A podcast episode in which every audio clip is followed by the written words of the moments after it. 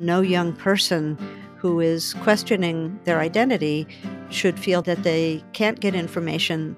You know, that's what can lead people sometimes to despair. And the idea that you prevent a young person from becoming LGBTQ by depriving them of information, it just doesn't work that way. All you can succeed in doing is making a person miserable and isolated and sometimes despairing not what educators or parents or any adults should be doing. This is Outcasting, Public Radio's LGBTQ youth program, where you don't have to be queer to be here. Outcasting is produced in New York by Media for the Public Good, online at outcastingmedia.org. Hi, I'm Chris. This is the 21st part of our in depth conversation with Jennifer C. Pizer, a civil rights attorney at Lambda Legal, about how claims of religious liberty are being weaponized to justify discrimination against LGBTQ people. If you've missed any of the series, you can listen on our website, outcastingmedia.org. Outcaster Isha now continues her conversation with Jenny. Hi, Jenny. Thanks for joining us again. Hi, it's great to be back with you. The last time we talked, we were discussing the Equality Act, a federal bill that would give LGBTQ people nationwide protections against discrimination. We were also talking about an alternative bill, sort of a compromise bill called the Fairness for All Act, which would give us some protection but would also permit some religion based discrimination to continue. We were also talking about how the LGBTQ equality movement progresses, and strategically, whether it's wise to pursue incremental advancements. So, as we think about the Equality Act, should we be advocating for passage of the Fairness for All Act as a compromise and then fight for the Equality Act? Or would the Fairness for All Act be so full of loopholes that it might not give LGBTQ people much protection? Well, I think there will be lots of arguments about this, and there are lots of arguments about this happening right now among folks who are working on both bills. And there are folks in state groups and national groups that are all really having serious conversations about what we should hold out for, what the top priorities are, as one of the people who spent a lot of time working on drafting the Equality Act, well, I think that's an important way to go. And I am troubled by the idea of people that are in crisis or are particularly vulnerable who need to depend on publicly funded programs being subjected to religion based discrimination unfortunately, there's quite a lot of that that affects members of our communities. And those members of our communities have a real call on us for protection and support. So, whether we think of them as loopholes or limitations in the Fairness for All Act, I think it would be unfair to folks who need our help. You know, so that's why I would not support passing that bill. If the Fairness for All Act were passed, might that undermine chances in the future to enact the more comprehensive Equality Act? Well, in my experience, it's very hard to narrow religious exemptions once they have been granted. State laws vary quite a lot about the extent to which religiously based institutions have special treatment and special exemptions or are required to follow the non discrimination rules that generally apply. I think it would be highly unlikely that if the Fairness Act were passed, that there would be an opportunity, probably not even, not soon and not later, to come back and try to pass the Equality Act. I don't know in this particular Senate what's likely to happen. I know there are lots of intense conversations that are ongoing now about what this Senate is going to be willing to pass, what it should look like. But my concern about bills like the Fairness Act are that some of the institutions that provide essential services, and by this I don't just mean social services, I mean medical services, have come to play an enormous role in our social infrastructure. So that many, many of us in many circumstances need to depend on institutions for the services or the medical care that we need. And those institutions are being operated according to religious beliefs that many of us don't share. And when those services are funded by us as, as taxpayers for everyone's benefit, it raises serious legal issues, serious issues of potential discrimination and potential intermingling of government and religion, intermingling of, of public financing of the exercise of religion. So we have some very serious Establishment Clause problems free exercise problems, equal protection problems, and they're complicated. Our society depends on religious institutions to an extent much greater than in many other countries. That's how we've evolved as a society. We're a much more religious society than many other Western societies. And so that gives us some of these difficult legal questions. As I said before, I think an important part of the answer is continued engagement with religious institutions that, as of today, sanction discrimination against LGBTQ people, to encourage a steady evolution away from that discrimination. And it gives me a lot of pause and concern to think about expanding the freedom of religious institutions to discriminate with public money against members of the public. But as we've seen uh, with complicated issues like this in the legislative process, sometimes it's a little hard to predict where the votes are and what the ultimate uh, agreements may be. So I am not going to try to predict because I know my, my crystal ball doesn't have the batteries I would need to tell you what's going to happen in the end. Do you think there's a sense among the public that we already have the protections the Equality Act would give us? And might that be causing some lack of urgency to pass it? I think you're exactly right about that. If I recall correctly, there have been numerous opinion studies, public opinion studies, that show many members of the public hold two beliefs that I think are are really not accurate. Uh, one belief is that anti-LGBTQ discrimination is not really a problem. It's not something that the public, I think, sees on a day-to-day basis in a way to let them understand that there really is a pervasive nationwide problem of discrimination in many, many settings. So that's one belief that I think is a problem. The other one is, as you just said, that LGBTQ people already have all the protections that we need, the protections that the Equality Act would give us, and that whether they think that that is from the Supreme Court or through existing law, I think people don't necessarily know. But I think they don't perceive that there's a problem. Now, the reality is that thanks to litigation that some of us have been doing for a long time and the Supreme Court's ruling in the Bostock case, effectively, there is quite a lot of protection in certain areas. But a future administration and some institutions can continue to argue that that's not true. And there are very important parts of federal law where we cannot make those arguments and people are unprotected. I think a related idea is that I think many people believe the federal law governing places of public accommodation, so places that are generally open to the public to offer goods or services, that the federal law is broader than it actually is. I think lots of people would be quite shocked to understand that the federal law does not cover retail establishments. In other words, if you if you have a mall that's open to everyone, the food court is covered by the federal public accommodations law. Those are restaurants, they serve food. That's covered by federal law. But the retail stores that make up the rest of the mall are not covered by the federal law, and they're free, as a matter of federal law, to discriminate based on race or national origin for example, or color or religion.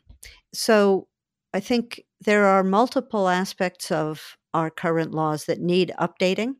Our society has changed, and more protection is needed by everybody, including LGBTQ people in these areas where we don't have legal arguments that we can make. We talked earlier about the large number of anti LGBTQ state laws that were introduced or enacted in 2021. Do you think that they're part of an effort to derail the Equality Act?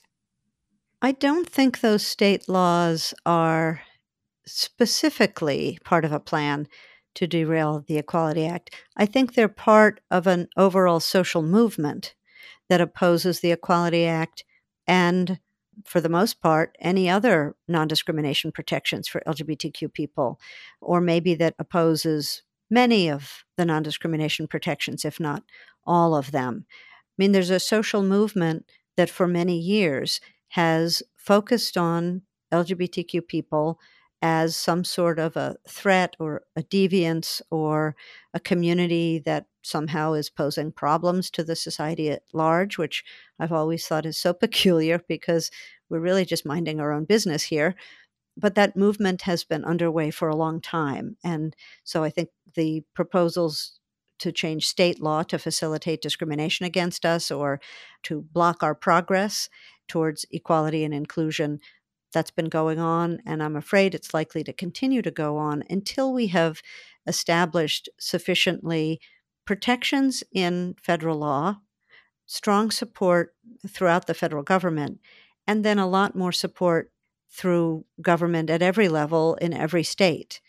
The reality is that when we cease to be a useful political tool, folks that are looking for political tools will will pick on somebody else or pick on other issues. Clearly some of those bills are designed to undo our successes. And sometimes that seems a little flattering, you know, to the extent that we've made steady progress in changing rules in state law so that people can update their identity documents to reflect who they really are in terms of their gender identity. Uh, there are some lawmakers who then pick that as a cause to undo that progress. And we've had situations where we have succeeded in court in changing state law, and then the legislature just changed it back, uh, sort of out of spite which is silly. I mean, then we just sue again and and deliver an attorney fee bill. But you know, these cultural issues sometimes do take time for people to just to just get used to the idea that we're here, we are who we are, we're not a threat, and uh, often we are we are people within their families that they love. And so it does take some time. And that's part of why it's wonderful to have each succeeding generation helping to get the work done. Some of us who've been at it for a while are very, very delighted to have younger folks picking up the torch. This is Outcasting, Public Radio's LGBTQ youth program, produced in New York by Media for the Public Good, online at outcastingmedia.org.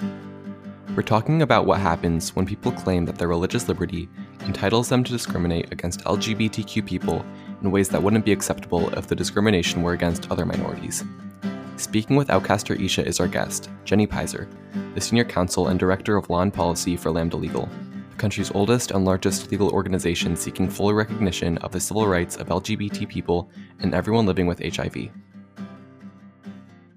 We all like to think that progress keeps moving forward that the arc of the moral universe bends towards justice, as Dr. King said, but we seem to be in a time of backsliding.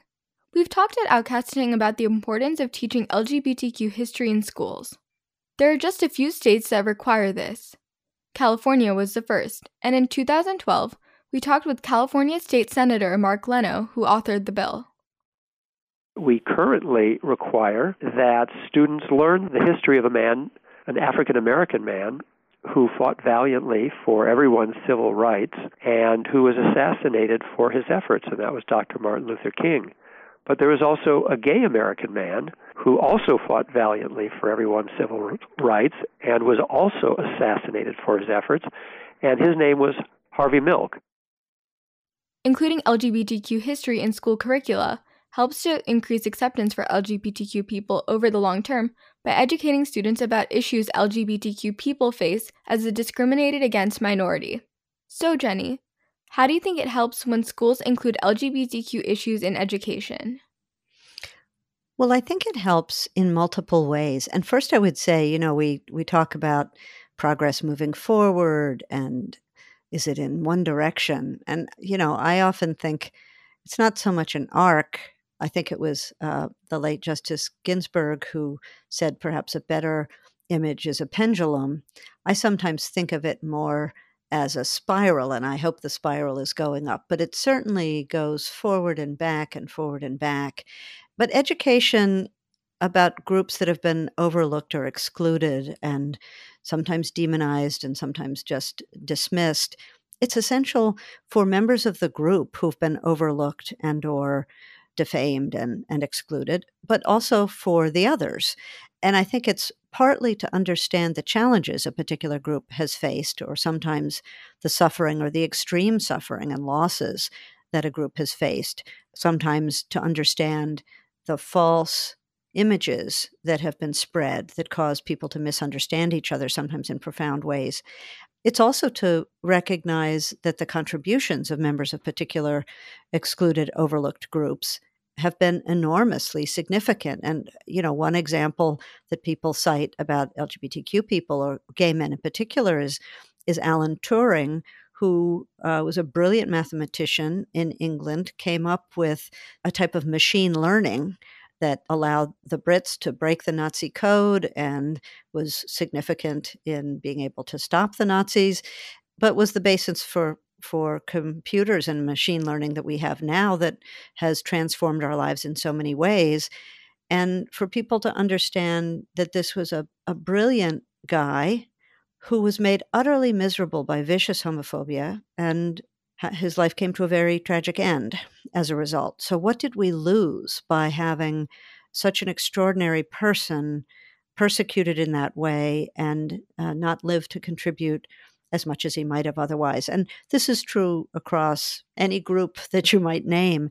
It's essential for young people growing up to be able to see those people and have a sense of self esteem and a sense of value. We've known this about the impact on young kids of color and African American kids in particular of being in a racist environment has terrible negative effects on people's sense of identity and self esteem. And of course, the same thing is true for LGBTQ young people growing up. And it's essential, I think, for for non LGBTQ young people and people of any age to get a sense of how diminished their world, their society would be without the contributions of this group that sometimes they have been encouraged to despise, exclude, and limit people's ability to, to flourish and contribute. Really, everybody has a stake in seeing each other with respect and having our schools and society be a safe and supportive place for everyone so all of us are are able to provide our full contributions and live a live a full life it's essential. it's absolutely essential. And I always am hoping that more states will follow the lead of California and the other states that have adopted inclusive curricula, and that at the federal level there will come to be more guidance from the Department of Education along exactly these lines. It's a it's a hotly disputed area, but it's tremendously important. Until that happens, most states aren't requiring that LGBTQ history be taught in schools. Some people say morality should be taught at home, not in schools and this seems to have religious overtones. What would you say to them?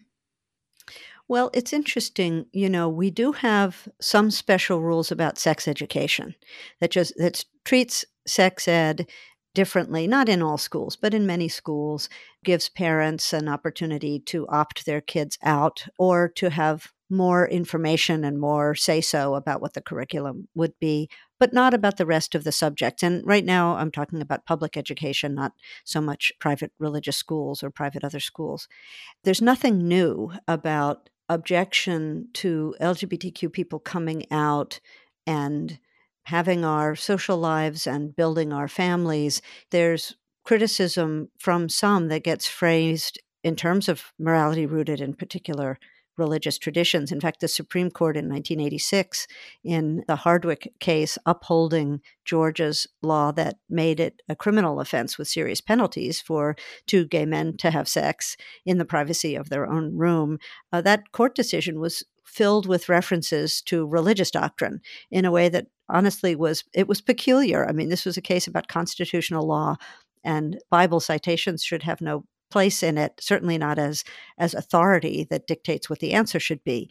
So these arguments are not new, but we have made a lot of progress over time, and we have to continue to point this out to people that if we're talking about a public school, students are entitled and should receive factually accurate information about a range of topics in history and in culture, in literature.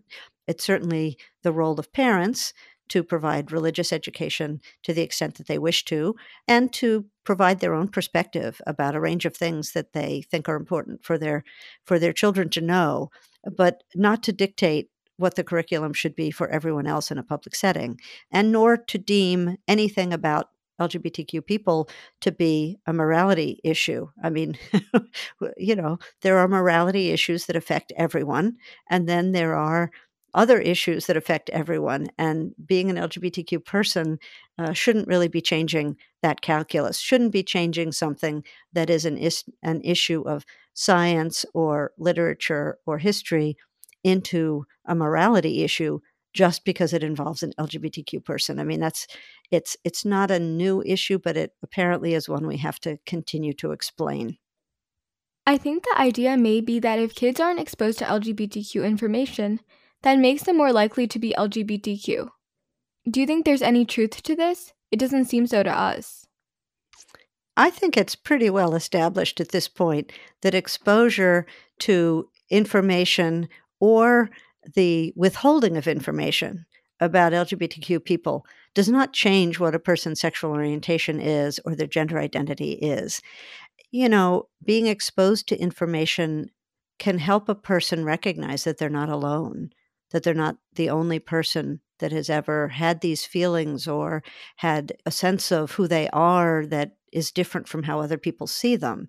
And that's among the things that's so important for young people to know that there's nothing wrong, there's nothing unique or terrible about being an LGBTQ person. We've always existed in every society throughout time, people can feel so terribly isolated. So it really can be life saving for there to be education that includes us for who we are in an accurate way that doesn't closet and hide the LGBTQ identity of important historical figures so that all of the kids in the class can recognize the again the the fact that we've always existed and we've made important contributions and no young person who is questioning their identity should feel that they can't get information they can't figure it out, they can't have support. You know, that's what can lead people sometimes really to despair. And, you know, the idea that you prevent a young person from becoming LGBTQ by depriving them of information the psychologists and social scientists have established over and over again it just doesn't work that way. All you can succeed in doing is making a person miserable and isolated and sometimes despairing. And, you know, that's obviously not what educators or parents or any adults should be doing. So the choice isn't between having LGBTQ kids and having straight kids. For kids who are LGBTQ, the choice is between having them happy and secure or not letting them be happy and secure. Well, yes, Isha, that's exactly right. We are who we are, and we don't change. In particular, queer and trans kids don't become straight and cis by whatever information is given to them or withheld from them in school or anywhere else where they may spend time. They they are who they are. We are. Each of us is who we are, and the choices between whether parents will be encouraged to accept love and support their kids in figuring out for you know for each person who am i and how can i be my best self? And to not have families pulled apart and to not have kids feel unsafe in their own home based on the idea that parents should push their children to conform and change or that any other adult leadership should push kids to be somebody that they're not. That just makes people miserable and that approach is part of why we see these horrifying statistics. For example, here in LA, the studies repeatedly confirm that, you know, we have a lot of young people that come to LA having run away from abusive situations where they felt so rejected at home and they they come to the streets of LA looking for a future of some sort. 40% of the young people who are living unhoused in LA are LGBTQ kids. I mean, we have to change that. And the change needs to start at home and it needs to be consistent in schools and clubs and all the different places where young people spend time. So you said it really well. It's true, and it's what we have to really work for. Young people these days seem to be more accepting of LGBTQ people than earlier generations, and we can hope they'll grow into accepting adults. On the other hand, there are a lot of forces, including lack of education, that contribute to ongoing anti LGBTQ sentiment and discrimination. Which do you think will dominate going forward? Well, I certainly hope that the acceptance, the recognition that, that we're here, we're fabulous, we're fun, we're fine, that that's the view that will prevail, will grow over time, and will ultimately prevail. And I find it reassuring just seeing in television programs, in movies, in advertising, in so many places in public life, an inclusion of LGBTQ people like never before. I think that's tremendously positive. And the narratives in, in a lot of these programs, the LGBTQ characters are there like everyone else. It's the, the stories are not just about their LGBTQ identity. The stories are about all kinds of things, with their identity being just one more thing in the mix. Of course, I do worry because we are experiencing some social and political backlash that's quite profound. And in other parts of the world, we're seeing the rise of authoritarianism in some places and backlash against LGBTQ people. There are certainly some places where American religious and other leaders have gone and are spreading anti LGBTQ political views and religious views and increasing the persecution of LGBTQ people in other places. So I, I don't take any of this for granted. I think going back to that beautiful phrase about the arc of the moral universe bending toward justice, it bends toward justice when we all work together to bend it. It doesn't bend itself. So, whichever set of views is likely to prevail in the coming years does depend a lot on how much we all participate and continuing the conversations, the coming out, the doing the work to help a lot more people have the information that will help them relax about these issues. There are some folks who are making their role and their political success by demonizing us and othering us in many ways. And the answer to that is always for us to stand up and speak out and to come out and to sp- dispel the things that are said about us that are not true. We have the power to do that. And if we keep doing that, then I will have that much more confidence. And I do have a lot of confidence because I think it is happening, that it will continue to happen, and the acceptance and inclusion will dominate in the coming years. We're out of time, but we'll continue this next time. Thanks, Jenny. It was my pleasure. Thanks for having me. That's it for this 21st part of our series on the conflict between equality for LGBTQ people and those who cite religious liberty to justify discriminating against us. If you've missed any part of this series, it's available on our website, outcastingmedia.org. This program has been produced by the Outcasting team, including youth participants Isha, Rose, Jada, Justin, Lil, Charlotte, Tim, Sasha, and me, Chris. Our executive producer is Mark Sophis. Outcasting is produced in New York by Media for the Public Good. More information is available at outcastingmedia.org. You'll find information about the show, listen links for all Outcasting content, and the podcast link. You can also find Outcasting on Apple Podcasts, Amazon Music, Stitcher, Pocket Casts, Radio Public, and other major podcast sites. And connect with us on Facebook, Twitter, Instagram, and YouTube at Outcasting Media.